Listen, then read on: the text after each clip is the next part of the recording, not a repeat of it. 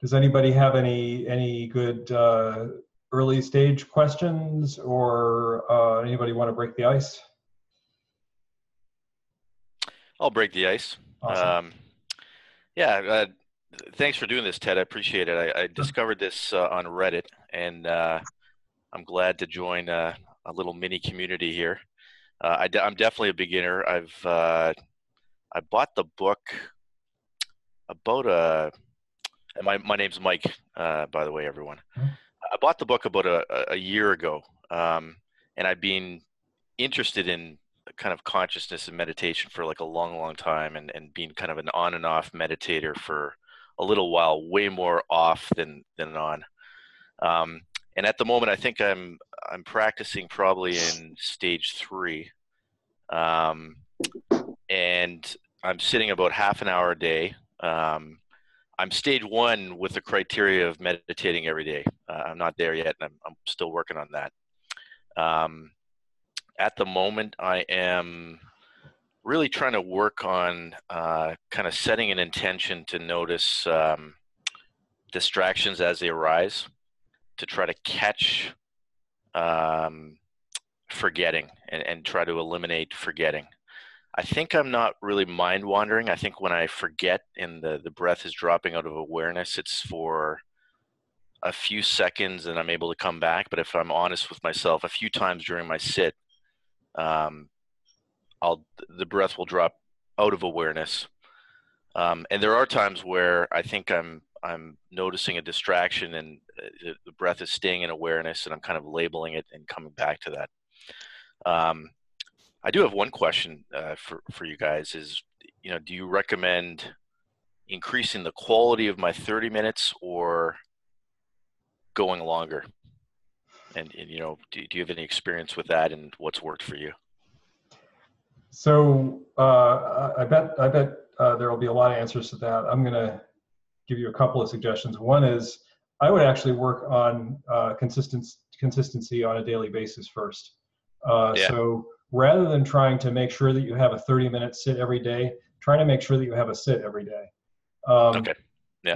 And uh, so, so I would definitely, I would definitely suggest that, like, you know, set yourself a minimum. Like, I'm definitely going to sit for five minutes every day, if you can, if you can do that. And like, if it comes time to go to bed and you haven't sat yet, five minutes isn't very long. So you can always Yeah. do a five minute sit before you go to bed. And don't, Sure. don't worry so much about the quality just worry about the, the continuity because Sure. it really it really does make a difference like you will find people who talk about like uh, meditating twice a day because they really want to maintain the continuity between their meditation sessions so they'll meditate once in the morning and once in the evening so that when they get up in the morning and do their next meditation session they still have a fresh memory of what happened in the previous meditation session it's a good technique so i'm not saying you should do that that's that's that's more advanced but but Yep. definitely do that. And then you know you can experiment. Like like you don't have to you don't have to hold yourself to a rigid pattern of like must be 30 minutes every day. Right. Uh, you could try just doing an hour sit. You know when you have an hour, um, maybe in a place where you're not going to like wind up with a lot of pain. Yeah. Because you know going from 30 minutes to an hour is kind of a lot. So so Yeah. physical issues there.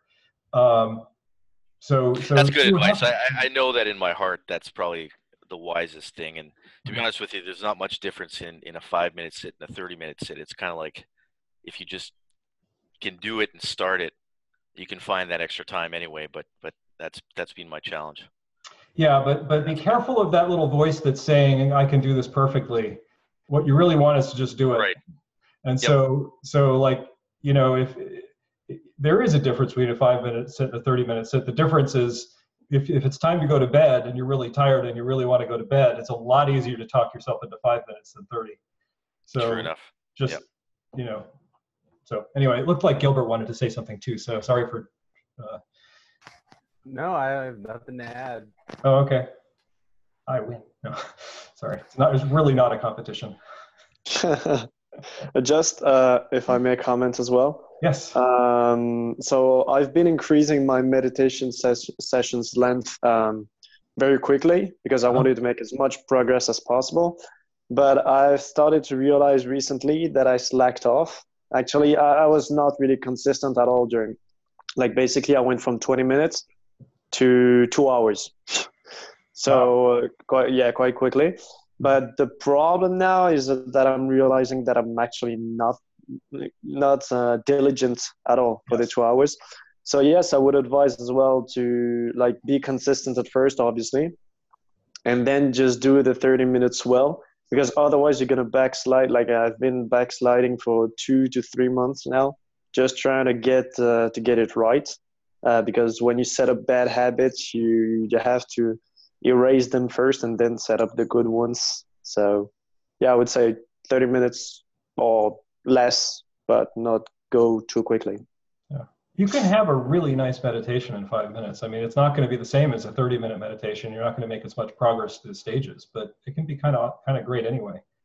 Um, by the way, about the two hour meditations and stuff like that. Um, uh, well, I had something to say about that, and then it, this happens sometimes. It just goes out of my head. Uh, um, yeah. Oh, you, you you mentioned backsliding, and I just wanted to to to say, you know, it's not a bad thing to be ambitious, right? And and it's not really backsliding. What's happened is that you've learned something, right? You've you've you've discovered something you didn't know before, and uh, and so now you're you're um, you're adjusting, and that's actually a really good outcome. And, and you should you should pat yourself on the back and don't call it backsliding, call it forward sliding.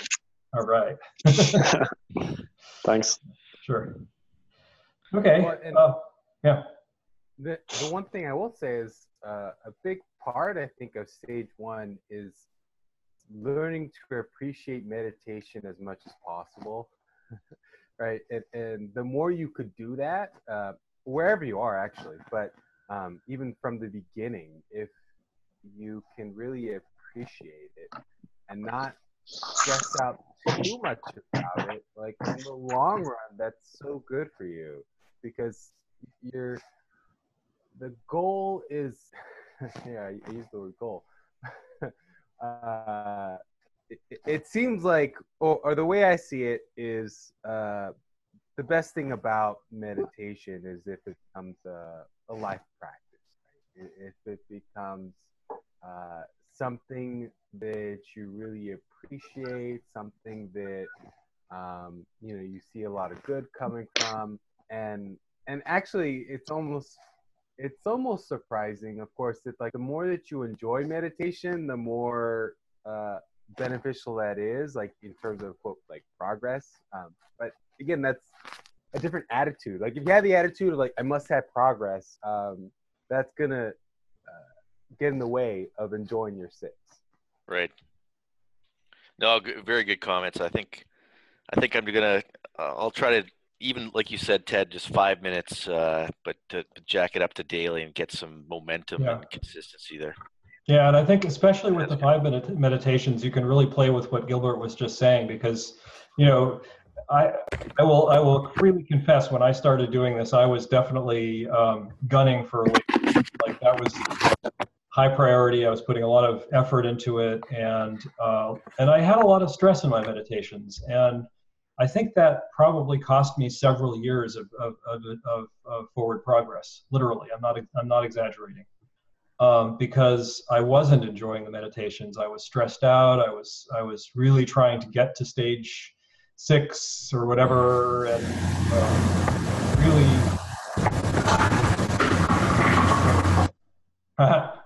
Somebody had a pretty exciting uh, device going there. Anyway, yeah. So so so definitely like like no joke. Work on work on enjoyment. All right.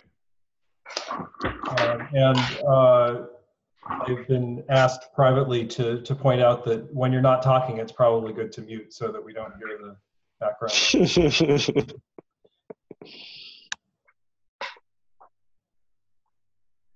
So if, if you notice me muting you, please don't feel like I'm trying to shut you up. You're free to unmute as soon as you want to talk. Um, Okay, so uh, let's see. Uh, well, basically, I guess who's got the next question? I have a question. Okay, go ahead, Oscar. Yeah, I've been meditating a lot recently, and uh, I have uh, this problem of uh, appreciating and enjoying my meditations. So you said try to enjoy it, but you didn't say how. Do you have any tips for enjoying yes. meditation more? Yeah. Um, so, first of all, if you're not enjoying your meditation, you probably are having some experience that's not enjoyable. Yeah, that too. Yeah, I have a, I have an uh, like a tension around my eyes and nose. Yes. Uh, that's pretty unpleasant, especially the eyes. It feels like my eyes are straining. Hmm. Uh, Are you looking at your nose? No, I I don't think so. I mean, I Are you looking at anything? no, not in particular. Hmm. Okay. I would. So so uh, it's it's actually interesting because like so in, in Tibetan Buddhism they talk about two different kinds of of uh, kindness. One is the desire to remove people's suffering, and the other is the desire for people to be happy.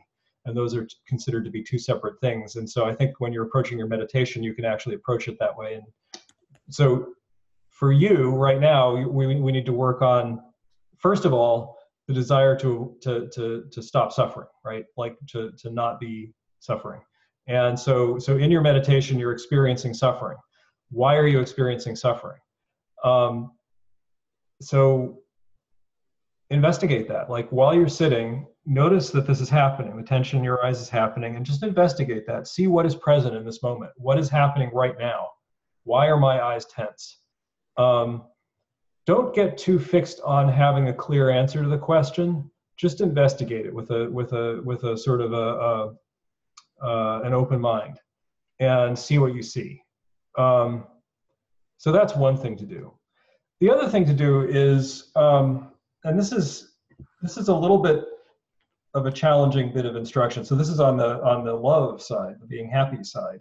Um, if you uh, if you want to enjoy your sits, do things that are going to make you enjoy your sits. So, first of all, be comfortable.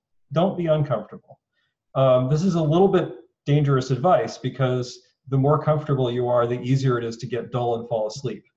But um, personally, my advice would be to err on the side of being comfortable anyway. Like, don't be uncomfortable. Don't, don't like sit down and be uncomfortable. Sit down and be comfortable. If you're sitting down in a posture that is really uncomfortable for you, or even a little bit uncomfortable for you, work on your posture or find a different way to sit. I mean, I actually, at some point a couple of years ago, I just stopped sitting in, in half lotus, even though, like, supposedly it's a great meditation posture, because it was just not fun for me.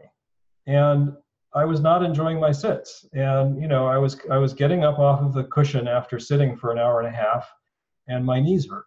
And, uh, you know, I could do it. I could sit for an hour and a half, but you know, was that really my prior? Was my priority to be able to sit in a perfect half lotus position? No, it was to be meditating. It was to get to stage whatever, um, or you know, to get deeper into awakening or whatever.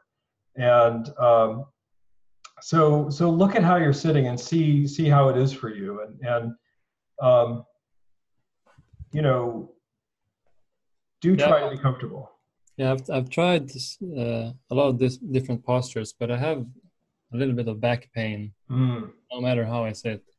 What happens? So when you say you have back pain, uh, two questions come to mind. First of all, suppose you were to sit in shavasana, which is not really sitting, obviously. Uh, would you still have back pain? I'm sorry, what was that? Do you know what? Do you know what I mean by shavasana? No. Oh, sorry. It's a it's a yoga term. It means basically lying flat on your back on a yoga mat with your head supported as much as it needs to be, but not not more. Um, and when you lie in shavasana, uh, so so I'm going to just demonstrate physically. When you lie in shavasana, you lie back, and you want to like kind of get your shoulders so that so that so that they're back like this, and your arms will be at your side somewhere, and your head will be. Uh, you're, you're trying to get your spine pretty straight, not like rigid, but just just like not, you know, curved for no good reason. So you'll have your head as far back as as it goes without being uncomfortable, and that's really important. Don't go farther back than that because you'll have a terrible sit. Um, and then just see what happens in your sit. Does do you does the same back pain arise? Hmm. Um, I'm lying on the floor, you said, or Yeah. in a bed or something. right lying on the floor you or i mean don't lie on don't lie on something hard. Like when i say yoga mat yoga mats are a little cushy so Yeah. there's a little bit of cushioning. You're not actually it's not like bones against the floor. Um, You or- then, so. Yeah you want it to be a flat surface surface or i mean i actually honestly i do it on my bed. I travel a lot and so for me like like the, the minimum amount of crap i can bring with me when i travel is good so i'm not going to bring a yoga mat because that's actually pretty large um, and so i just I'll, I'll be on the hotel bed and i'll just lie flat on the hotel bed with a towel i'll grab a towel from the bathroom and i'll fold it so that it supports my head a little bit and there I'll be, and I'll be I'll be meditating. And I actually have really good meditations doing that. Um, I had to work at it for a while. When it first started, I would have really bad dullness, and that can still happen if I'm not, you know, if I'm not in, in a good frame of mind when I start the meditation. So, so you do need to be aware of that. But basically, like any anything that's creating like a subconscious resistance to sitting is something that you want to avoid. Um, Culadasa would probably beat me up for saying he wouldn't beat me up. He's not into that sort of thing, but he would he would give me a hard time for saying do your meditation lying down because it, it definitely can bring on dullness and, and that is a real risk. But um, you know you should navigate that and, and and it really depends on you and your body and where you are.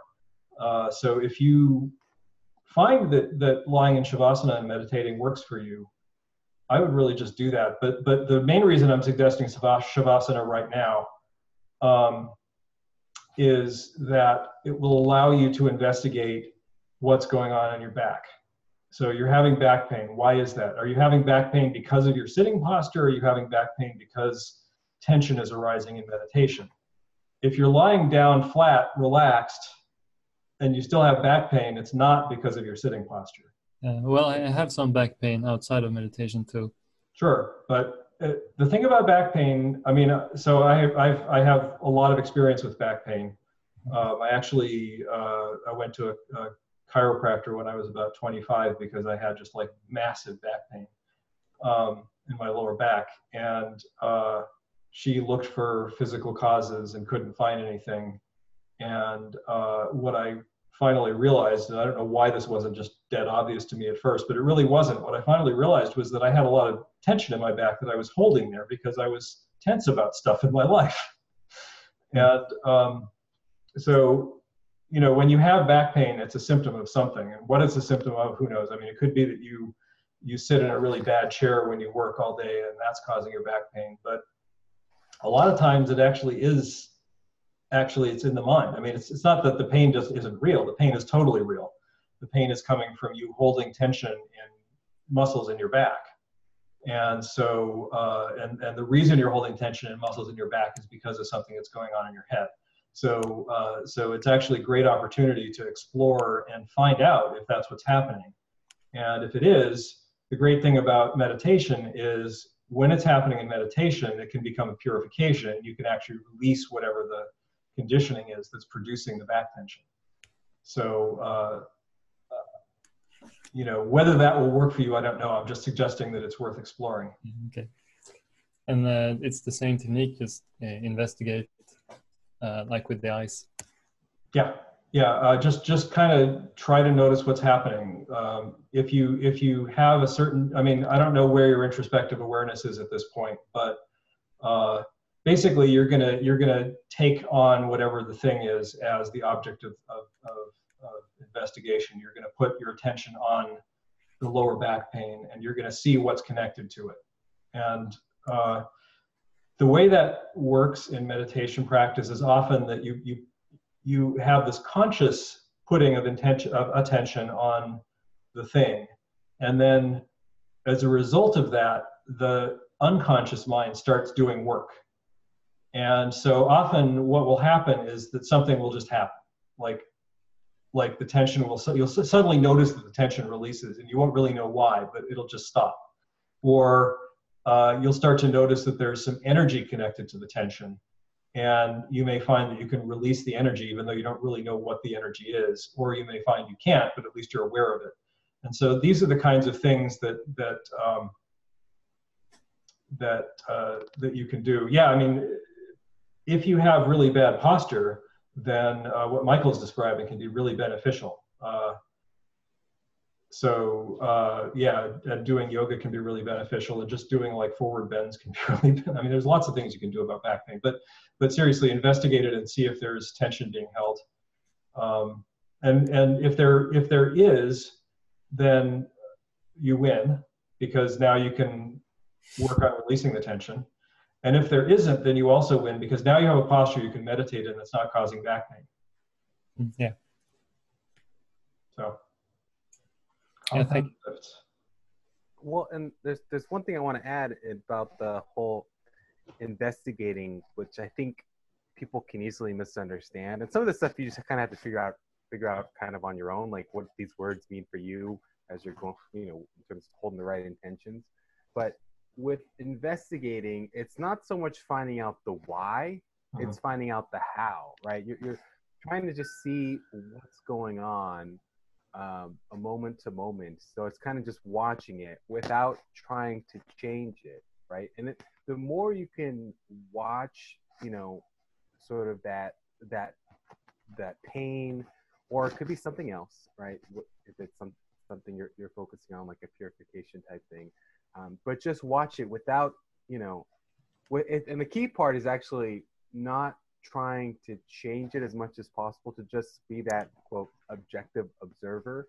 And you know inevitably uh, it changes right? And, and, and it, it can um, you'll notice first thing is it's not just one thing. Like there's like an ebb and flow to it right? And that just just noticing that um, you know that pain that there might be an ebb and flow to it like is freeing in of, of itself. And then just the more that you're able to do that it, there is also another you know process that's going on in your mind of like the lower levels. It's like kind of uh, it seems to be like taking in that information and can also start reprogramming the mind. Maybe if you are adding tension like oh okay it it can sort of send the message and, and pick up the message okay wait a minute. Maybe there's a different way i can relate to this experience.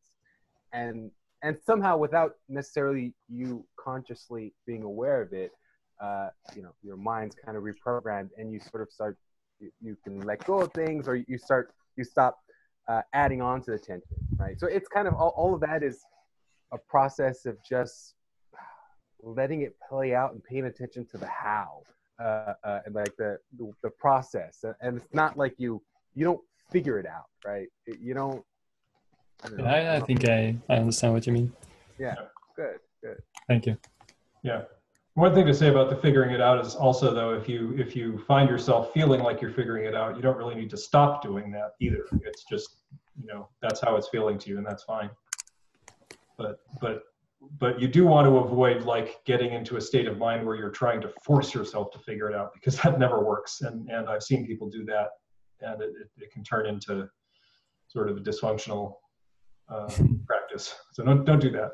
But but it's perfectly fine. If you're if you're totally relaxed and it feels like you're figuring it out that's fine. Okay so, thanks. All right uh, so Zsolt had his hand up yeah, hi. I uh, wanted to follow up with, uh, you, Ted, and Sam. You guys told me last time that uh, I was taking way too long in stage four before moving to stage five. So the last week I spent working uh, just in stage four, just intentionally sitting in stage four uh, and looking for basically being vigilant for gross distraction.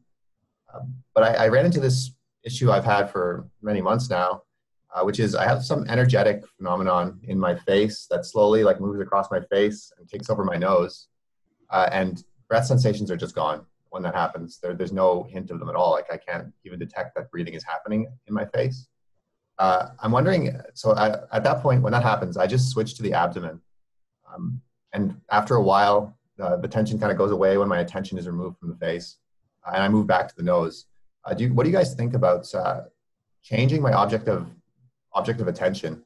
I'm not doing it frequently. I, like I'm sitting at least 10 minutes with each object and I try to stay with one as long as I can. Like ideally, I stay with the nose as long as I can.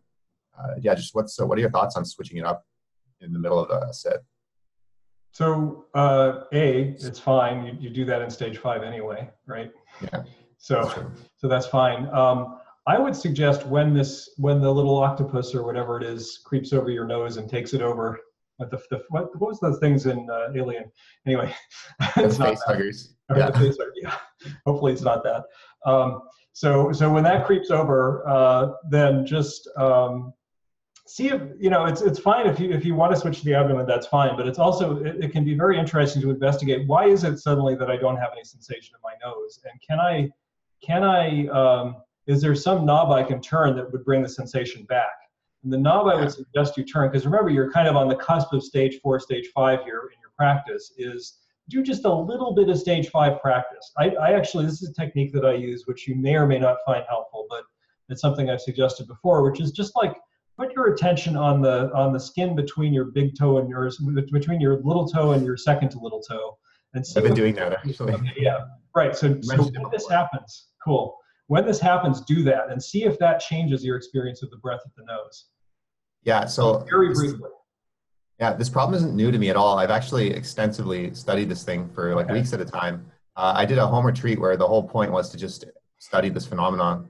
Um, it, the um, the sensations so it's sort of this like tightness sensation that blocks out every other sensation. Mm-hmm. uh, it follows where my attention is along my face. So as soon as i remove my attention from my face long enough it, it sort of dissipates like it kind of reverses and goes back to where it started.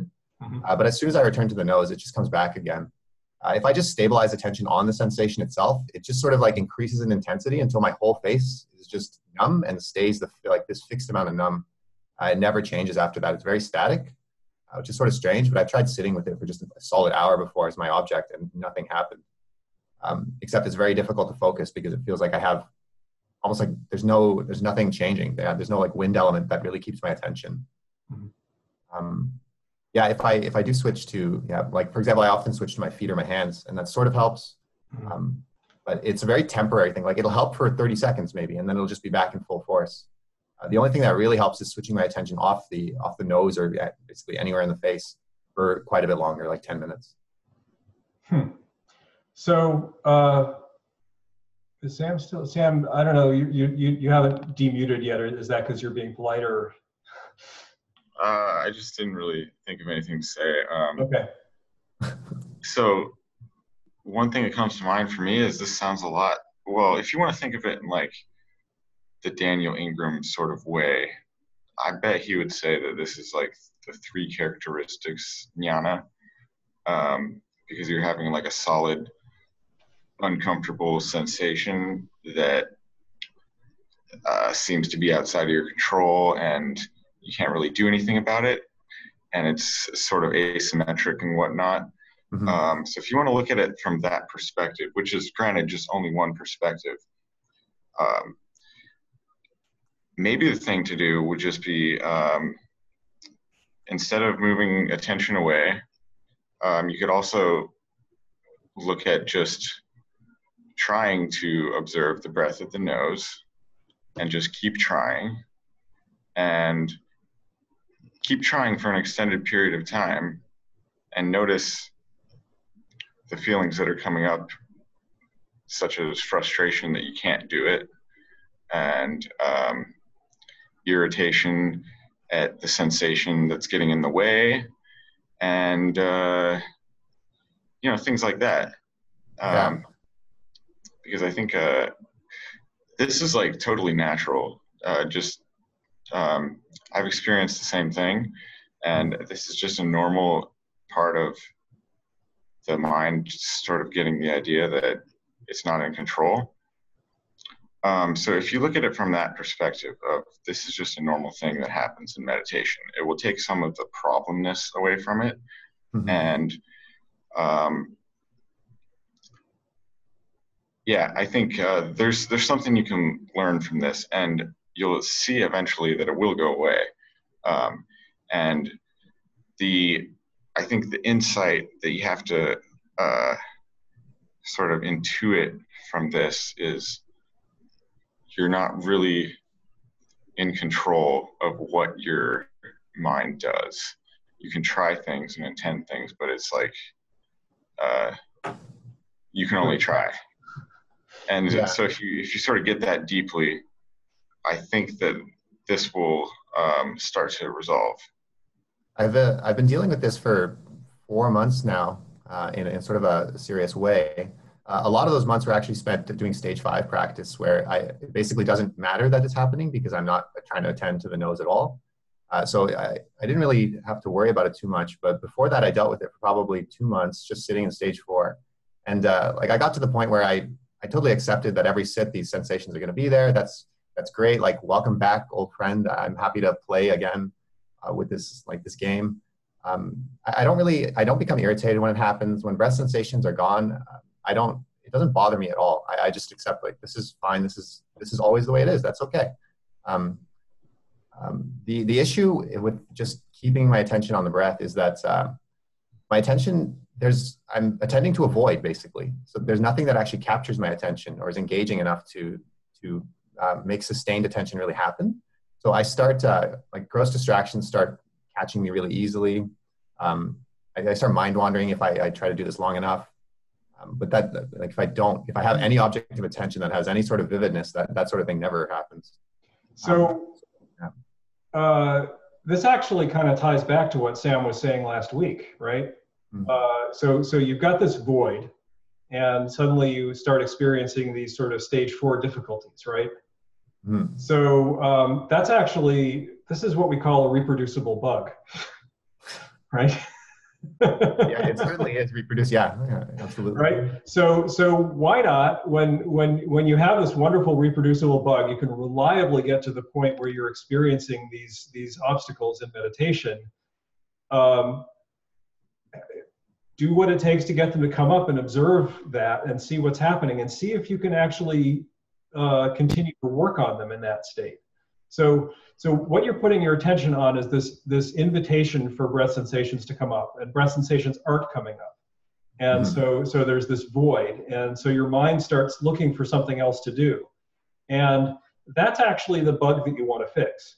When when when you intend for your for your attention to be stable on an object, um, it's always the case that the mind is going to there, there's going to be an impulse to, to, to find something more interesting because that's just it's it's an evolutionary thing. I mean, it's it's a natural thing that your mind wants to find something to do and not just be paying attention to the thing that's not happening. So so if you can get to the point where your mind is doing that a lot, then you can start to observe it, and then you may actually find that you are able to address the problem of mind wandering in this state. Mm-hmm. And when that happens, you may find that the state changes or you may find that it doesn't. I don't know, but but uh, one way or another, you will actually, I think, have made progress on the problem that Sam was talking about last week with with um, uh, just not having quite enough stage four foo while you're doing stage five. So so definitely, I would I would definitely encourage you to investigate that. Um, the other thing that comes up for me is that you you're, you're seeing this thing as your old friend. Is there any sense of pleasantness to this experience? No, it's it was distinctly unpleasant when I when I very like it first started uh, mm-hmm. uh, like obstructing breath sensations, and since then it's just totally neutral. Mm. Um, I don't really have any valence associated with it but I can so, detect. Them. So that could be for one of two reasons. One is that it's not unpleasant. Um, another is that you successfully learn to ignore the unpleasantness. Um, if it's the latter, um, that's actually the opposite of what you want to have happen. Um, you don't want to in meditation, and particularly when you're doing when you're doing anapanasati meditation. What you're one of the things you're you you want to have happen is to ignore less and less stuff.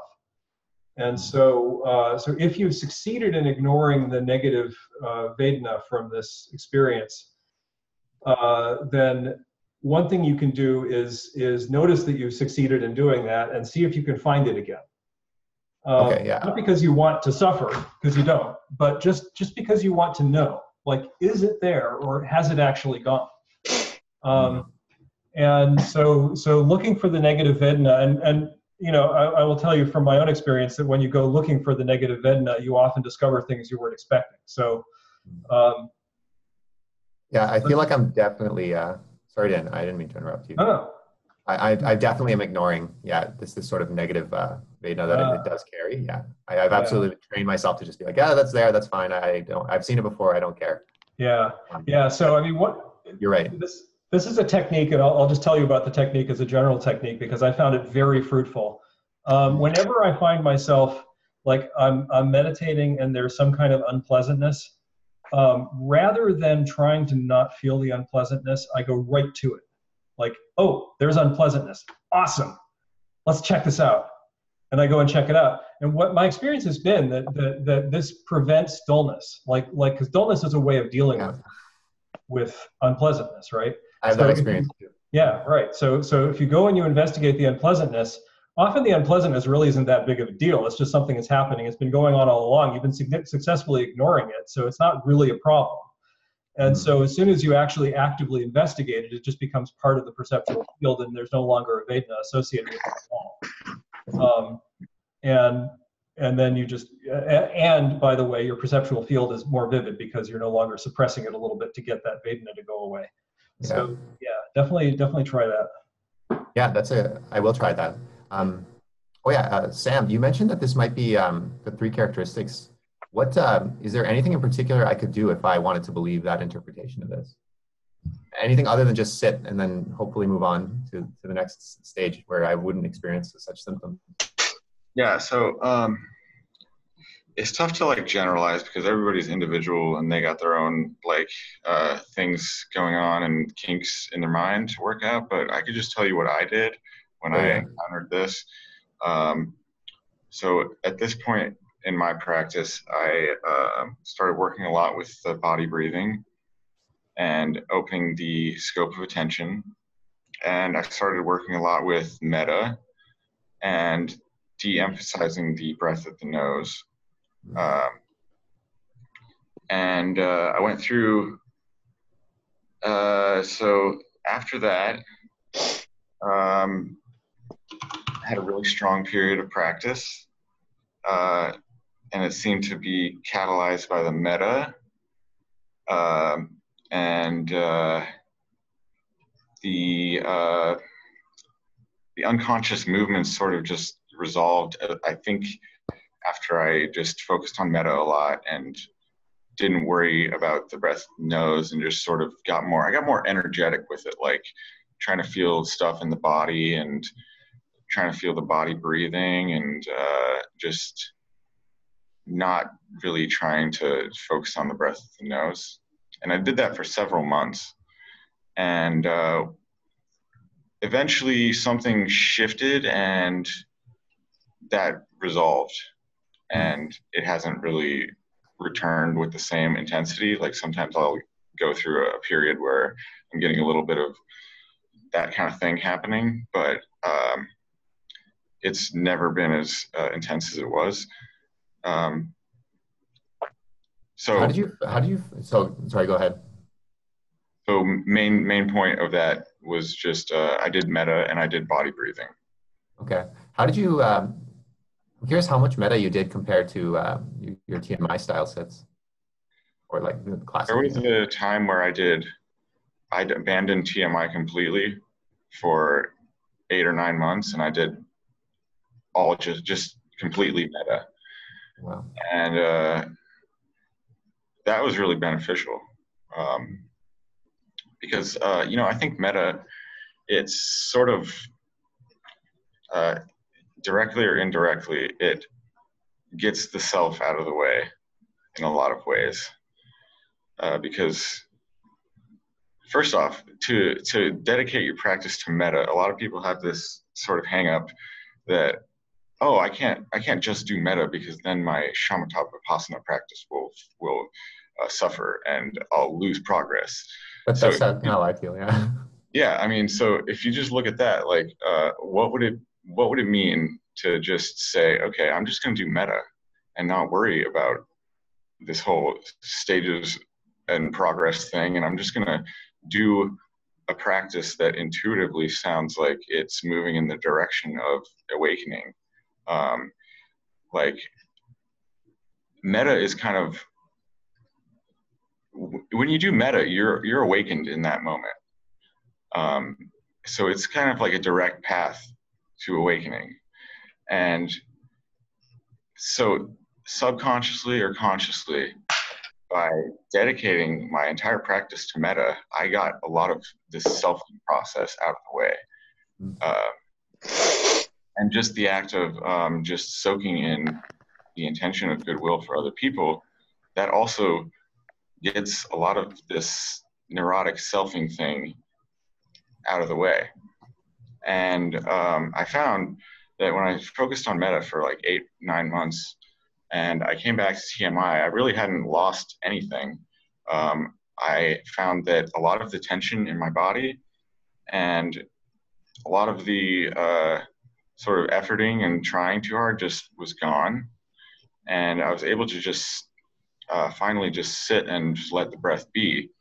And I didn't have to do anything to make that happen. I, I, could just sit there and just recognize that the breath is there and I'm, you know, I'm just sitting here. Um, so that was the effect of the practice for me. And I still uh, do metta because it's, it's like a great practice. It's, um, you know, so I highly recommend metta Um, it might not be the right thing for you, and you kind of have to um, figure that out for yourself and be a little bit intuitive about it. But that's what I did, um, and that helped me a lot.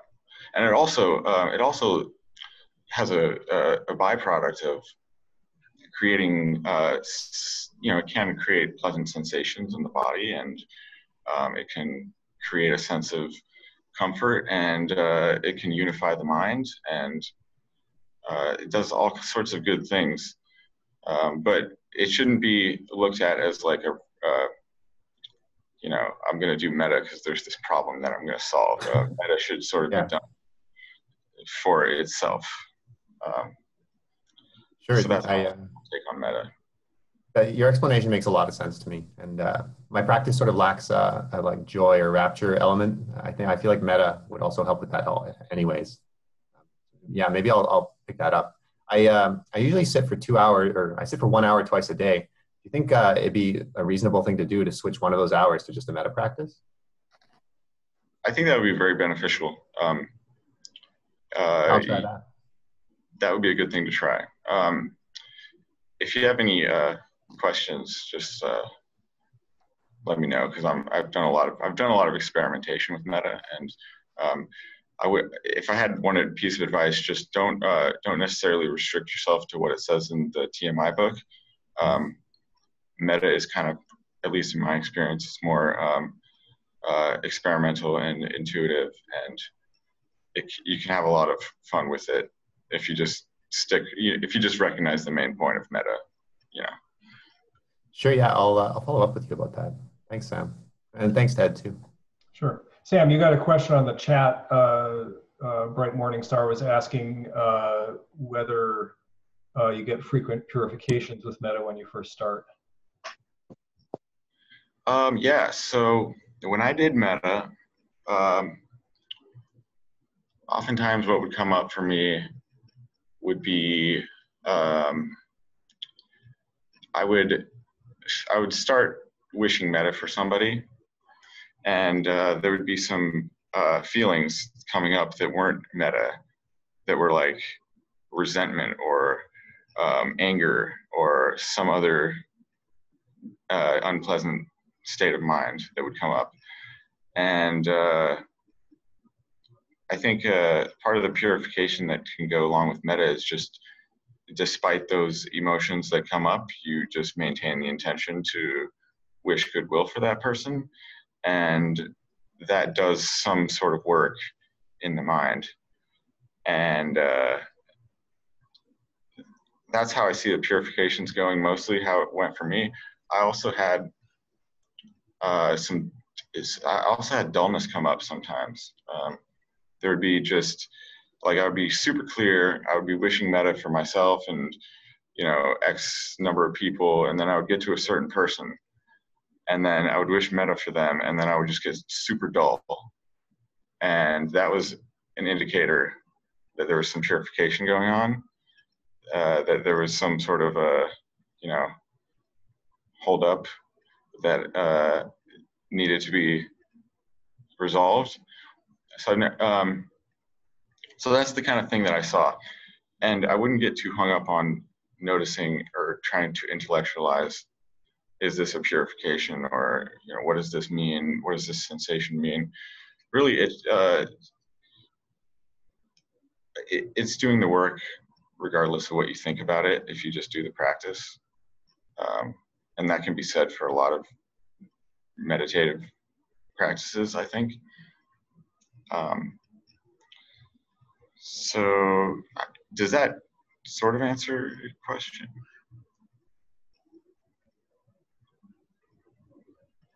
That was from who? Uh, That was from Bright Morningstar.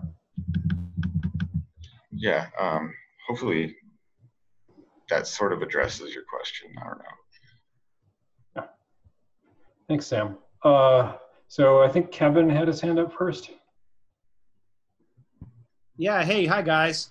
Um, yeah, uh, and I just got back from our first one-week residential retreat last week, and uh, um, it was kind of really interesting and awesome. And now we're back mundane and getting readjusted to real life. And you know, I during that week I experienced a lot of uh, anxiety-related sensations that just would not go away, and um, sort of finally pushed through sort towards the middle of the retreat and you know had a few experiences there that sorted that out a bit. But now that i'm back i'm really kind of coming back with a somehow it's coming to me a really renewed conviction to really dig into i've, I've been bouncing around stage four ish you know plus or minus. And now that i'm back i'm really have a new vision of like really re-examining how i've been approaching the practice you know and, and really wanting to really take a fresh look at what i thought i was doing in stage three and four and five. And what i'm realizing is and i'm wondering like ted sam you guys more deeply experienced i'm realizing that my my concept of what i'm doing might be like not as sophisticated you know as it could be. And in particular i'm really interested in the whole taking another look at the attention awareness distractions balance from an experiential point of view. And what I'm realizing is when I really read, first read TMI and practiced it for the first year or so, even though in the book it says maintain, also maintain extrospective awareness in stage three and begin doing introspective, uh, you know, the checking in, my mind was giving lip service to that almost. And I kept, I keep zeroing in on the breath as if, okay, yeah, yeah, yeah, but breath, you know? And I'm wondering now, and I'm really trying to experiment. And Ted, guys, you know, talk to me about what it feels like, because I'm not sure. I'm realizing that I'm really unclear. I mean, I think I know, but I'm really unclear what it feels like, right? Being on the breath is attention, but then there's awareness, right? For and, and like in stage terms, in stage three, it's I guess more extrospective. When you're in stage four, you're adding on the introspective with checking in, but I'm still kind of confused about, well, okay, I'm trying to stay on the breath. I'm trying to keep away gross distractions, be mostly on the breath. But then, how does that, from an experiential feeling point of view, balance with maintaining a feeling of awareness? You know, am I, and then, you know what I'm saying? I mean, there's, a balance between okay if we, if we were going to have a, a, scale right? And say i had 10 units of 10 marbles right? And let's say okay so there's a scale that's the breath and there's a scale that's awareness right? And you know what i'm saying? I'm trying to get a, ba- a really because i think i misunderstood where how i'm balancing this right? So i want to have a lot of marbles in attention but I don't want to. And but first, I had no marbles in awareness. You know, I want to have some marbles in trying maintaining a sense of awareness. But then I read that distractions are in awareness before they become gross, right? Are they in awareness? Are they a third element that I'm, you know what I'm saying? I mean, what does it feel like when I'm maintaining a skillful sense of attention and awareness, right? Am I coming through? I mean, I'm. Yeah. I'm really so, trying. I want to get really good at this. So I want to give you two two things, and it looks like Gilbert and Sam both have things to give you as well. Um, first of all, uh, you should when what you just just described is a phenomenon that I think happens to everybody in retreat, which is you get some clarity, and it's actually really important to listen to that clarity. So so it's good that you're doing that, and I just want to reinforce that because it's. I'm all ears. All right, it's really important. You, you when you're in retreat, you wind up getting this view. It's like you climb to the top of the mountain pass and you can see down into the valley, and um, you have this view from up high that's different than your normal view. And so you you definitely want to remember that. Even write it down. Write down your impressions. Uh, don't get attached to it, but just like use it as a touching a touching point. Like like and, and and seek this out. This is one of the reasons to do retreat is so you can get that clarity. So that said, I just want to reinforce that. The other thing is from a pedagogic standpoint. Um, so you were talking. Now I've kind of blown out what I was going to say pedagogically, which is kind of a drag. But um, you were talking about um, uh, maintaining the balance between attention and awareness and figuring out what that balance is, where to put the marbles, how many marbles to put in which bucket, and what it feels like. And so uh, I guess I'll just talk about that experientially and hope that the pedagogy comes back. Um, so the uh, the thing to look out for there is not five marbles in this bucket and five marbles in that bucket in that bucket. It's what do I have to do to get the result that I'm looking for. And oh, the pedagogy thing that I wanted to say is that so this is something that Culadasa talks about a lot. Your goal here is not to have stable attention. That's that's a thing that you're doing because having stable attention gets attention out of the way. So the attention isn't constantly herring off after the next thing. And so it's not constantly keeping the mind stirred up. And so the mind can get quiet and settle but the, the point of keeping of getting attentional stability is to allow that settling to happen to allow unification to happen to allow the mind to stop finding new problems for a little while and just be with what is right now um, so so your goal is not to have like the most incredibly vivid perfect image of the breath or and to never have that be interrupted of course that's one of the things you're trying to do because that gets you the result that you want. But it's not it's not the goal of, of anapanasati meditation or vipassana practice to, to have a perfect image of the breath or something like that.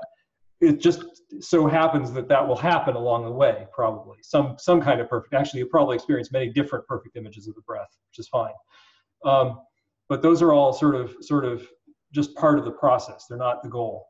Um, and then in terms of, of, of, navigating what you're what you're talking about, what you want to do is have enough. Uh, so attention and awareness. If you think about it, awareness actually contains attention. Like attention is one of the things that you're aware of. In addition to it being its own thing, it's a thing that you're aware of. And everything you experience in attention, you're also experiencing in awareness.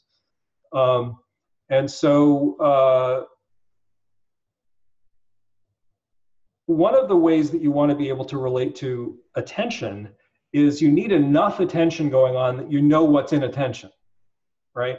Like if you put all of your buckles, if you put all your marbles in the awareness bucket, then you don't really know what's going on in attention. So you don't know whether attention is stable. That's not necessarily a bad thing. In fact, there are practices that actually deliberately put all the marbles in the awareness bucket, and that can be very powerful. So it's not a bad thing, but I'm just saying from the Anapanasati Vipassana approach, that's not what you're going for. So you definitely want some marbles in the attention bucket. How many marbles? You need to actually learn to figure that out for yourself. Like I can't describe it to you in a way that's actually going to help you because then you'll try to replicate what I'm describing and that won't help you. What you want to do is have your own experience of it. So so it's rather than trying to have me tell you what to try to experience, uh, what I would suggest is that you just be just notice that you've had this you've had this new thing come up, like this new question come up, like what's the right number of marbles in each bucket. So see what happens when you have like seven marbles in the attention bucket and three marbles in the awareness bucket. And of course, you don't actually have any control over how many marbles you put in each bucket either. So that's a little bit illusory, but but you can kind of tell, right? You kind of oh wow, I've really got a lot of awareness going on and not so much tension going on. How's this working? Do I need more attention? Do I need more awareness? And just play with that balance and see what happens. Um, and that's how you that's how you kind of figure out what you need. Um, you, you don't figure it out by like me saying, oh, it should be 70 30. That's just it's not really going to help you. Um, so having blabbed on at length about this, I know that Gilbert and Sam both wanted to say something. So uh, Gilbert is not muted. So Gilbert. so from what you've said, uh, the biggest thing I was thinking about was that it sounds like you started to experience a deeper purification. That stuff, you know, kind of pretty deep down, right? That there's some sort of anxiety, sort you know, came up in the retreat and was quite difficult. And that, you know, anyone who's who's been on retreat knows that, you know, you can have a lot of emotional difficulties. Um, and so that's that's definitely one thing I heard, and so hence that I suspect that that's sort of um, you know you might be experiencing some aftershocks kind of from that, some reverberation, reverberation, some kind of unsettledness. Um, and one of the reasons why I'm sort of thinking like that is just because I notice that one, you're experiencing kind of more confusion, uh, and also, you know, it seems like there's a renewed effort to figure things out. Uh, you know, to, to put things in the the marbles, like in the the scale and this that. Like if I can just figure it out, and um, with purifications, particularly the the deeper ones, it's not really figuring it out. I mean, it's um, it's it's kind of letting things play out, um, and also learning to antidote the whatever it is the difficult material so that it resolves and releases. So before I go any further, how much does that sound like that might be going on or completely off base? Well, yeah, thanks, man. I think first of all, totally. On the one hand, yeah, totally. Um, and there was, I'm, I'm not going to waste everything. Well, not waste, but you know, I'm going to take the time to talk about what I actually experienced, even though for me it was personally very significant and very meaningful. Um, what I will say though is what I'm addressing here today isn't an effort to figure out that purification process, but rather it did bring to, it illustrated to me that I could probably a side benefit of that experience was illustrating to me that there are meditation techniques that I, I, there's room for improvement in my meditation technique, right? Separate from that separate experience. And it awakened in me an understanding, maybe an awareness, as it were, that what I had, you know, that there's a there's a finer level of of I don't know skillfulness that I could be bringing to my cushion time, effort, awareness um, than I previously realized. Um, and that if I, you know, and I'm just trying to figure that out.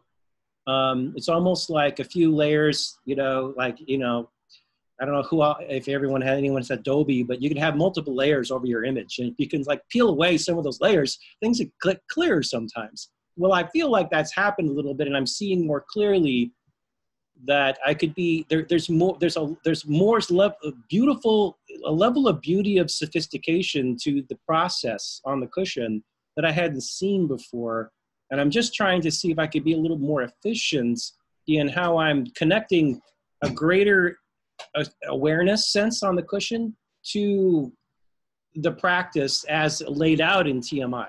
Like every like every time I read TMI, I see something a little different, you know, because I'm bringing with it a new set of eyeballs connected to a whole new set of experiences than uh, when I read stage three or four three months ago. You know what I'm saying? So that's kind of what I'm connecting here. And it, you know, I'm, I'm trying to see if I can just not spend less time trying to reinvent the wheel, as it were, since I have an opportunity to talk to you guys. you know. Well, my experience of things is that uh, they get more uh, simple and, and intuitive and less sophisticated. um, and one thing that I, I noticed that does happen, and again, this I completely, I may, I could easily be completely off base, uh, but and I, I normally reason why I even bring it up because I know it's sort of uh, as from a exper- experiential personal level that this happens uh, that when we ex, you know start to experience some deep purifications, one of our initial reactions, particularly you know some type of fear, could be some type of shame, or um, you know a, a, look for control, a look for figuring it out, and also a reaction that uh, you know I did something wrong. Um, and so hence, uh, uh um, if anything, you know maybe I'm off base with some things, but if anything, I guess if I could empower you or empower people to to uh, let to tr- maybe uh, trust themselves more or learn to trust themselves more um, you know compare their, themselves less to others instead more comparing themselves you know to, to themselves and um, but yeah and, and, maybe i'm just i'm just getting kind of off base here um, but yeah take take what's helpful and leave the rest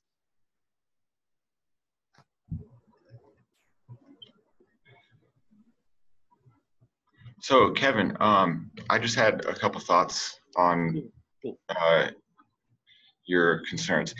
Um, so, this whole attention awareness thing, um, I think you don't really get a great sense of what awareness actually is until maybe like stage six.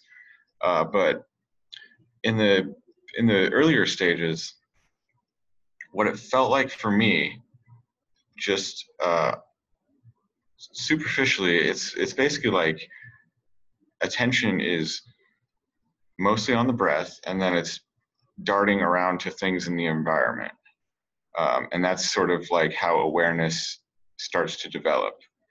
And really, in the beginning, it's sort of just like scattering of attention because you have that intention to take in the everything else as well and really i think that's how it starts because you don't have you, like you're just developing awareness to begin with so when you have that intention to have awareness what your mind tends to do with it at least this was my experience is okay uh, i guess attention is just going to dart around to things around me and that's that's my mind trying to be aware. And um, that's perfectly normal i think. Um, so as you go on, that habit sort of gets ingrained more and more, and then uh, there starts to be the sense uh, increasingly that the mind um, is able to focus on one thing while almost simultaneously focusing on the environment that you're in and, and your mental state. So, like exper- experientially, what it's like when that's pretty well developed is um, you could think of it like I have one mind on the breath, and all my other minds are on uh, introspective awareness and extrospective awareness. And these are equally clear. Um, and uh, it's sort of like I have multiple minds in a way. Um, that's kind of what it feels like but in the beginning it'll just feel like you just have one mind i think and it's just a function of i think uh, how how much conscious power you have developed and when you get into stage five and six that the conscious power gets developed more. And i think that's what contributes to the ability to have that bigger broader sense of what's going on. So um, if it's if, if this sounds like what you're experiencing with with just the attention just going around i think that's perfectly normal and nothing to be worried about. Um, yeah i, I kind of connect with what you're saying because i'm starting to feel what you're talking about i'm starting to feel like i'm able to maintain both the tension over here in the front you know and then i'm starting to, like i'm connecting more with bodily awareness and and in fact i'm really also trying to figure out maybe the introspect, like checking in, the introspective attention part, you know, um, and I guess that eventually leads to the introspective awareness. But I'm start I'm starting to feel like what you're talking about, which is being able to have two minds. And I guess in this process, I'm trying to figure out, well, now that I'm starting to feel those two minds, am I supposed to be weighting them? You know, am I how how much weight? If I can almost feel the marbles, as it were, you know, is it is it is it skillful to be having them equally balanced, or am I, you know, what I'm saying? I mean, I guess I can experiment with this, but wiser minds, you know, what works is it, you know, if I'm beginning to feel both, is it, and if I have some sense of control, even though I don't, is it better to feel more on the attention side and less on the awareness side, or is it even? I mean, what's how do you is it, or does it just happen? Um, so yeah, people like people like to have numbers and quantitative. I totally get that because I'm a scientist. Um, I'm in grad school in chemistry. So if I had to give you a number, I would say in stage three, shoot for like uh, 30% to 40% awareness and uh, 60 to 70% attention. As you get to the later stages, the conscious power increases. So it sort of shifts to be something like 25% is on attention and 75% of your consciousness is awareness. So I think that number will change the more sort of bandwidth you develop. But uh, in the beginning, uh, I think for most people, um, and this is my experience, uh, most of your conscious power is on attention, and there's a, a smaller, less than 50% fraction on awareness, but it's still a significant amount. Um, and you know, just just see how that feels if you think of you know think of it that way. And if it feels like there's not enough awareness maybe shoot for 50 50 um, okay no i really I, I, appreciate that. And just i don't want to take up too much time but it's just a final is when a gross distraction comes up does that still feel experientially more like on the attention side because i'm like we're sitting here both Edel and i are trying to really better understand the different qualitative feeling of a difference between attention and awareness. And as I was looking at TMI, it's like, okay, the distractions start in awareness and they come into attention. But does it does a gross distraction feel different than than awareness? You know, I mean, I'm maybe I just oh don't want to overthink it. You know what I'm saying? But I'm yeah, trying to really be grounded in in what I'm is is a more skillful a sense of feeling of this than say a couple weeks ago before we were on retreat. So I think early on, the gross distraction will come in, and by the time you're distracted, you you don't see it coming basically, and then you're already distracted. Um, when awareness starts to develop, then you can start to see a, a, gross distraction. You see the distraction coming. It starts as a subtle distraction and come, becomes a gross distraction. That's when you have more awareness developed. But in the beginning, you'll just uh, go from being on the breath and then next thing you know you're distracted and that's just because uh, the awareness isn't developed enough and that's uh, that's that's okay um, it's just part of the developmental process but uh, um, eventually uh, you know you might see that sometimes you see a distraction coming. And you know maybe most of the time you just get completely blindsided but you start to see sometimes that you can sort of get a sense that oh i saw that distraction coming. Uh, that's when you know that you're on the right track. By the way um, so what you were t- just talking about there sam just to be clear that's introspective awareness. Um, and so it's the reason i mention that is because um, that's what that's the thing you're trying to develop you you you actually already have ex- extrospective awareness you you you may not be like clear on the difference between extrospective awareness and attention, but but it's already present, it's already happening. Whereas introspective awareness, as Sam was saying, is something you're actually trying to develop. You're trying to get to the point where where you're as aware of the distraction coming up as you would be of uh, something in your visual field, like a, a bird flying by, right? Um, and and you can do that. Uh, it's it's the amazing thing about the mind. It's it's uh, it's malleable. Um, the other thing is you had asked about like attention and awareness and distractions and is are distractions in awareness before they're in attention um, the thing that becomes a distraction is an awareness before it's an attention but it's not a distraction when it's an awareness and that's sam was talking about how you become aware of the distinction between attention and awareness more during stage six when you're in stage six you start to really start to ask the question was that a subtle distraction or was that just something in awareness? And that is a thing that you have to learn experientially. Um, that's so you, you can't like you know I'll, I'll I'll give you a description of how the first time I started started noticing that and and so you can see if this resonates for you but you're not trying to replicate this this is just how it seemed to me um, imagine awareness as a sheet of glass and the object of attention is like you know a lump of something on the sheet of glass.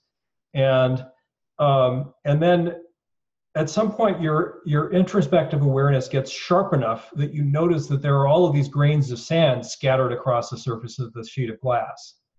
Those are subtle distractions and the reason uh, uh, in stage six that they that they appear as just grains of sand is because they're not capturing attention. They're just blipping in and out. So they're just like this very sharp, like zoop, but they don't actually get you. They just they they come in and they come out because because you're not getting gross distractions. You're just getting subtle distractions. So um, so that's a way that it appears to me. And if you have an experience, your experience won't be the same as that. But if you have an experience that sort of reminds you of that, that might be instructive.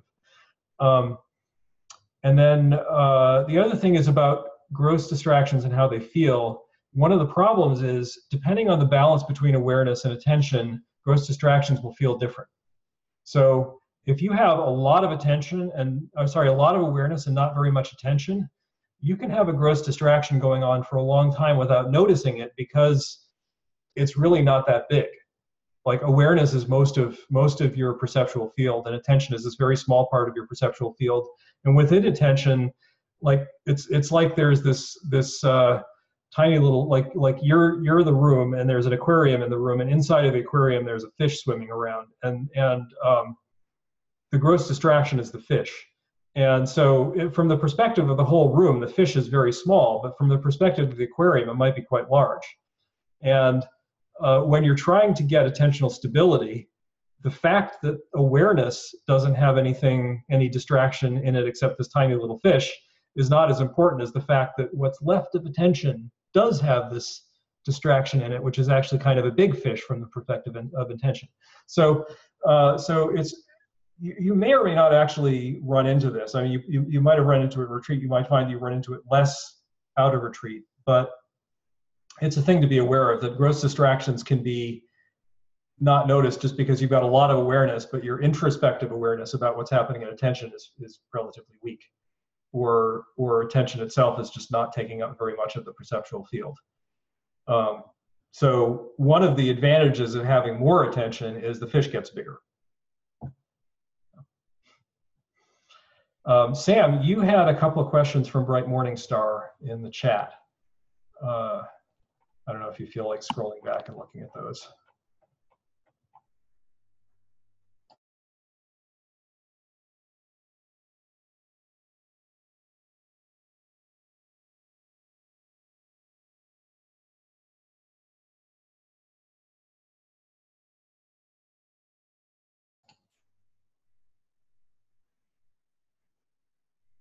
Muted.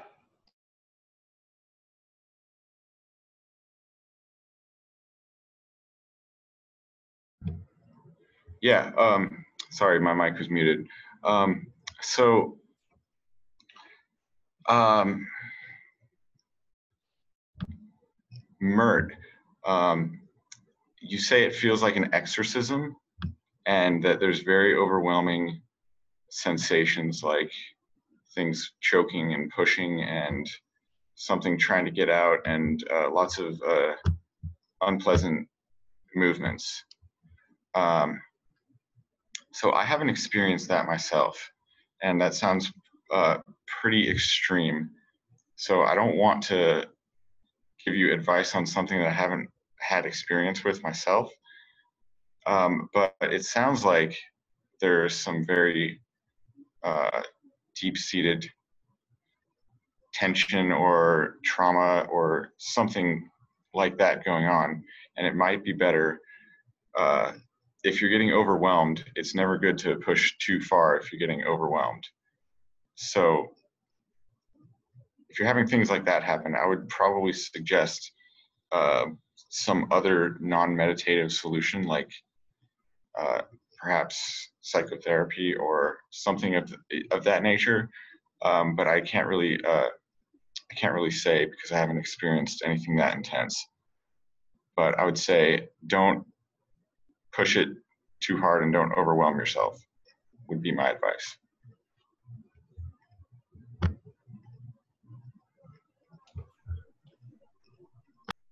One thing that I've suggested to people sometimes when they get results like that is choose a different object that doesn't produce those results. So if you're getting like like unmanageable emotions coming up when you do metta on this person, try doing this other person who's almost a stranger, like that you don't have a lot of strong feelings associated with, because it might actually like scrape away a little bit at the edge of the affliction without actually bringing it up in full force, and then you can do a little bit of like incremental work which is not to disagree with what Sam said, which is uh, when you when you have, and this is something that Culadasa also recommends. So it's not just Sam. Not that that would be bad, but um, but uh, definitely get you know talk to somebody you can trust who can help you to um, to uh, process what's going on. Um, and and you can do that in, comp- in in you can you can do the you can get therapy and do meditation if, if that works but just don't don't get into this place where you're trying to push through something that's really difficult all by yourself without any help because that's a recipe for unpleasantness uh, so uh, let's give Rickasaurus a chance to to uh, to jump in here before we close. We've still got a few minutes. Thanks. Hi everyone. Uh, thanks for um, thanks for having this. I uh, found this on the Reddit. I'm excited to to be here. Great. Um, yeah, I um, I guess I have a question which sort of bridges maybe the beginner stages and the more intermediate stages, um, in terms of kind of uh, not knowing where I am. So I've um I've been meditating mostly with TMI, some with Dharma Ocean. I've gone to some of their retreats. I've gone to some TMI retreats uh, for about a year and a half now. Um, the only stage I can say I've definitively mastered is stage one. You know, I've meditated every day for a year and a half, and like it's solid. I enjoy it. It feels great. Um, you know, in terms of the effects on my life, I would say it's been like somewhat intermediate to advanced. Like there've been enormous positive changes in my life that have come from that. So like it's really working and things are great. Um, in terms of TMI stages, you know, for a while I really felt like I was on some sort of you know stage six stage seven border where like really weird things were starting to happen and now I feel like I've kind of um, backed away from that, which feels fine. And I guess the way I would describe it is I feel like I have a lot of the stage six kinds of experiences. Like I'm able to, I, I'm often able to sit there and, you know, the attention stays on the breath. I feel internal and external awareness. I sense thoughts, you know, coming up, but it's easy to not be distracted by them and they fade away. Sometimes they're so, um, sometimes they're so faded that like I know there was a thought, but I don't know what it was, so I'm kind of aware of that. But then a bunch of other times, you know, I'm still captured and I still go back to stage two and I'm mind wandering. And it's not just at the beginning of the sit, like even like late in the sit, I can have like a few minutes of solid stage six, and then it's a few minutes of like, oh, I've been thinking about work for 30 seconds, and I go back and it's like a couple breaths and I'm thinking about work for 30 seconds. And so I guess I'm curious, like, how do you really finish? How should I? is there do you have any advice for like really finishing stage two and like um you know continuing to move with that so that's kind of my question so um looks like sam has some answers too um, great uh, one thing i would suggest is is uh, try to make the distinction between uh, gross distraction and mind wandering because given what given everything that you've described i would say that what you're really experiencing is probably gross distraction and not mind wandering. You can have a really solid gross distraction that's very fruitful and you know yeah. you have a long thought and all this stuff but you still have mindfulness. You still have introspective awareness. The breath is still in a, in attention. It's just not um, yeah i'll try and distinguish that yeah, so so check into that because it's it's based on everything else you said. I think it's really unlikely that you're ever experiencing stage two at this point, unless you're really really tired. Um, yeah. So that's one thing to be aware of. Um, one of the things that I've noticed, because I, I actually what you described is very similar to to sort of a default experience that I can have in meditation. Uh, one of the things that I've noticed is is that often this is the result of not uh, not being really diligent uh, and by diligent, I don't mean effortful. I just mean like uh, sometimes you'll give yourself permission to have that that gross distraction, and you won't even know that you've given yourself permission, but you'll realize afterwards that you gave yourself permission. And uh, so part of the process when you're when you're having these experiences, and this is really just uh, it's a stage four investigation, but it's sort of an advanced stage four investigation because you've got a lot of introspective awareness to turn on it. Um, just try to investigate like what's happening. See if you can notice the decision point. Like there will be a time when a subtle distraction will come up and a decision will be made. And you're you're it's you aren't making the decision. It's just kind of happening right? Like it, you didn't even notice it happening. So obviously you didn't make the decision. But a decision was made to go think about this thing at work for a while. And uh, so so see if you can get better at noticing when those decisions are happening. And when and the way this works for me when I find myself having to work on this is I will first I'll be sitting down and a gross distraction will will will be happening. And I'll be like wow why am I having a gross distraction? Oh uh, you know obviously there was some subtle distraction that triggered this. I don't remember what it was but there it was. So let's see if I can notice that. And then a couple more cycles of this will happen. I'll have another gross distraction. I'll be like oh I wonder what the subtle distraction was. And then another cycle will happen. And then at some point i'll notice the subtle distraction before the decision is made.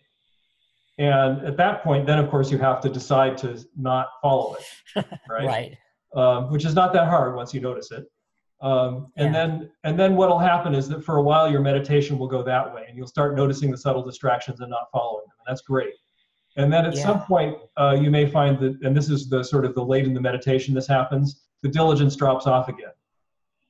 Like you're you're you're no longer doing that and then the, the subtle distractions start automatically turning into gross distractions. So basically this is like a refinement of stage four. Like you you already got to the point where you could you know get to stage five or get to stage six but uh but it wasn't very stable. And Exactly. right and so so you need to you need to work on uh, on that little bit of diligence. And you, you can have like a very refined experience of stage four where there's like not a lot of thinking and there's not you know all of these things you described and this is great. Uh, you've got a lot of good stuff to work with there. So just like refining that last little bit getting that last little bit of debugging and, and it, this is what you're doing. You're just like finding the place in the practice where where the the uh, the mistake is being made and learning to notice that as it's happening. And yeah, that. yeah. Yeah, that resonates for me. I think earlier I felt like I was more in, like I was more solid in stage six than I am now, Mhm. but I feel like I was kind of over efforting it. right, like I was exactly. doing, I was, I was doing it more by like just really pushing the subtle distractions away very actively, yeah and then I realized that wasn't working for me, and now there's more of a sense of um, Yep. expansiveness and ease, and like the practice is even more Yep. enjoyable, Yep. but the subtle distractions are more back. So. Yeah yeah that's uh, very familiar and and you know just you just need to work on noticing them Was Sam Yeah. something? did you want to jump in sam you're muted you're totally muted You're muted, Sam. We can't hear. We can't hear you. Yeah, uh, sorry. now we hear you.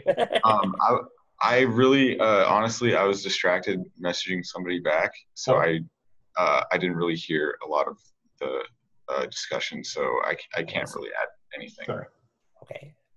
Cool. Great. Thank you. I I can jump in maybe for a second um, because what you're describing sounds like where I've spent a lot of time as well. Um, you know, things are going great, and you're having all these different experiences, and you're really starting to feel the balance of different things going on. But there's still, you know, occasionally you have these big chunks where it just seems like, yeah, stage two ish or you know, just Yeah. completely gone and that's been getting better in the last little while and i think one of the things i've been doing is and i don't know if this is your problem or not but one of the things i was doing is i think i was still letting too much of the i don't know of the the narration or the thinking about the meditation or the you know how is it going? You know should i be you know whacking down this subtle distraction and so on? And i think that eh, this ties back to ted saying you're giving yourself permission to do this is that i was giving myself permission to continue to have all these meditation related thoughts. And you know i had this big stream of you know how are things going or whatever. And having all that stuff happening was like keeping the the active busy thought generation process in the mind like just giving it fuel constantly constantly yeah. you know? And so i was getting really good at ignoring non-breath thoughts and you know thoughts about you know other people and whatever. But there was still this constant stream of you know how is the sit going? You know am i you know what's my balance between attention awareness and that kind of stuff? And one of the things i've been doing recently is just not worrying about that. I mean i've been doing this for so many years that you know and i have a, a strong cognitive belief in the idea that i'm not really doing any of this. It's just happening through conditioning of subminds anyways. That's sort of giving myself the trust and the permission to completely let that go and just you know sort of be in the breath or be in the body or be in the sensations or whatever and you know just relax enjoy it and you know anytime any thought comes up even if it's you know about meditation or attention or awareness or whatever just really treat that the same as everything else and just boom drop it drop it drop it and yeah. that really seems to help quiet down the residual busyness in the mind that is constantly generating all this other other stuff because it i don't know maybe it feels like there's an excuse to you know well if he's still thinking about all this other shit i can throw this stuff up there too and then whoosh down the rabbit hole you go. So i don't know. That's that's one of the things i've noticed. Yeah that does that does resonate for me some. I think it definitely you know relates some stuff in my own practice. I think one thing I would often do is I have a real, I had a, I mean, this has changed a ton in the time I've been meditating, but a real um, default tendency, like whenever I experience anything, to like think about like how I was going to explain that to someone else or how I was going to share it with someone else. So very often, like every single thing that happened in meditation, I would just be thinking about like how I was going to talk to my meditation teacher about it. And now I feel like I've become um, like when that happens, it sort of more or less instantly comes into awareness and then is more or less instantly discarded, you know, after like a second or like a so it doesn't it doesn't go anymore but i think it's a very similar kind of thing of like trying to be really focused on the state of the um sit uh, now what i do is i really set a conscious intention that like i'm going to think about the state of the sit after the sit's over and so that lets me helps me not really think much about how it's going while it's happening but yeah i think it makes a lot of sense it's really good good advice thank you um so I would add, uh, so you're hitting stage six sometimes? Sometimes, I think. I mean, it's hard to know for sure, but. Um, yeah, try to, uh, try to, uh, if you have anything pleasant going on, um, uh, those things can help uh, unify the mind and, uh, you know, sort of, um, it has a way of convincing uh, different parts of your mind that don't want to meditate to yeah. get on board. So yeah, it's, it's it's it's mostly pretty pleasant at this point. I would say. I mean, yeah, I mean, maybe try the try the jhanas if you're if you're feeling good about it. Like try that stage six body jhana from time to time if you're if you're sharp. Haven't ever gotten into it yet, but I'll keep trying. yeah, I mean, uh, yeah, that that'll definitely help.